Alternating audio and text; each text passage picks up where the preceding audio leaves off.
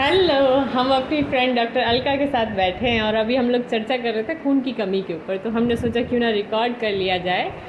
तो अभी डॉक्टर अलका बताएँगे हमें कि जो खून की कमी है, उसमें हमारे न्यूट्रिशन खान पान की भूमिका क्या है। थैंक यू मैडम मैम ने सही बोला है कि खून की कमी में क्या क्या चीज़ें हमें खानी चाहिए, क्या नहीं खानी चाहिए।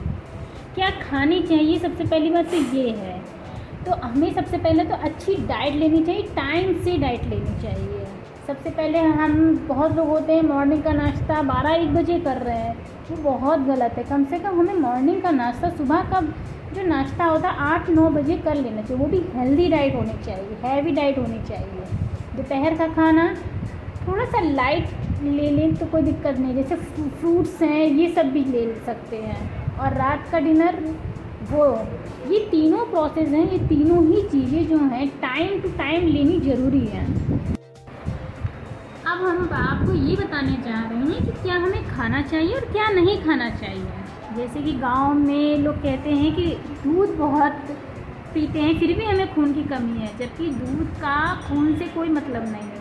दूध से कैल्शियम की मात्रा बढ़ती है। उससे आयरन नहीं बनता मतलब खून नहीं, खून की कमी नहीं पूरी होती है।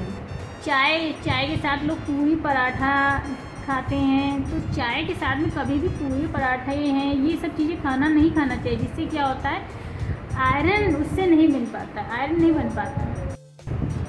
चाय पीने, चाय के साथ में कोई भी चीज़ खाने से जो आयरन होता है, अवशोषित नहीं होता है। इसलिए चाय के साथ में हमें कभी भी ये पूरी पराठे, खाना, ये सब चीज़ें नहीं लेनी चाहिए। हमें चुकंदर को लेना चाहिए, चुकंदर को उबाल के खाना चाहिए। चना, मूंग, रमास, इनको सबको अंकुरित कर उसमें नींबू निचोड़ के लेना चाहिए। पालक, हरे पत्तेदार सब्ज़ियाँ, गुड़, मूंगफली, ये सब चीज़ें आयरन को बढ़ाती हैं, खून को बढ़ाती हैं। कुछ अलग से भी सप्लीमेंट लेने चाहिए। सप्लीमेंट ये हमेशा आपकी बॉडी में ऐसा नहीं खून की मात्रा को बढ़ा देंगे तो सही है। ऐसा नहीं है। सप्लीमेंट कुछ समय के लिए ही काम करते हैं। उसके बाद आना आपको डाइट पे ही पड़ेगा। इसलिए हमें अच्छा न्यूट्रिशन अच्छी डाइट लेना ज़रूरी है। न्यूट्रिशन की कब ज़रूरत ज़्यादा पड़ती है? एक तो प्रेगनेंसी के समय मेंसेस के समय ग्रोथ के समय और बुज़ुर्गों में। और जब माँ बच्चे को दूध पिलाती है, उस समय। ये समय आयरन की और न्यूट्रिशन की बहुत ज़्यादा हमें ज़रूरत होती है। तो आपने क्या सोचा है कि हमारा जो खाना होना चाहिए, वो अच्छा होना चाहिए, जो हम खा रहे हैं? तो इससे आप लोगों को यही पता चला होगा कि हम क्या खा रहे हैं, क्या नहीं खाना चाहिए। जो है, हमें क्या है, अच्छी डाइट लेनी चाहिए, वो डाइट लेनी चाहिए जिससे हमारे शरीर में खून की कमी ना हो सके।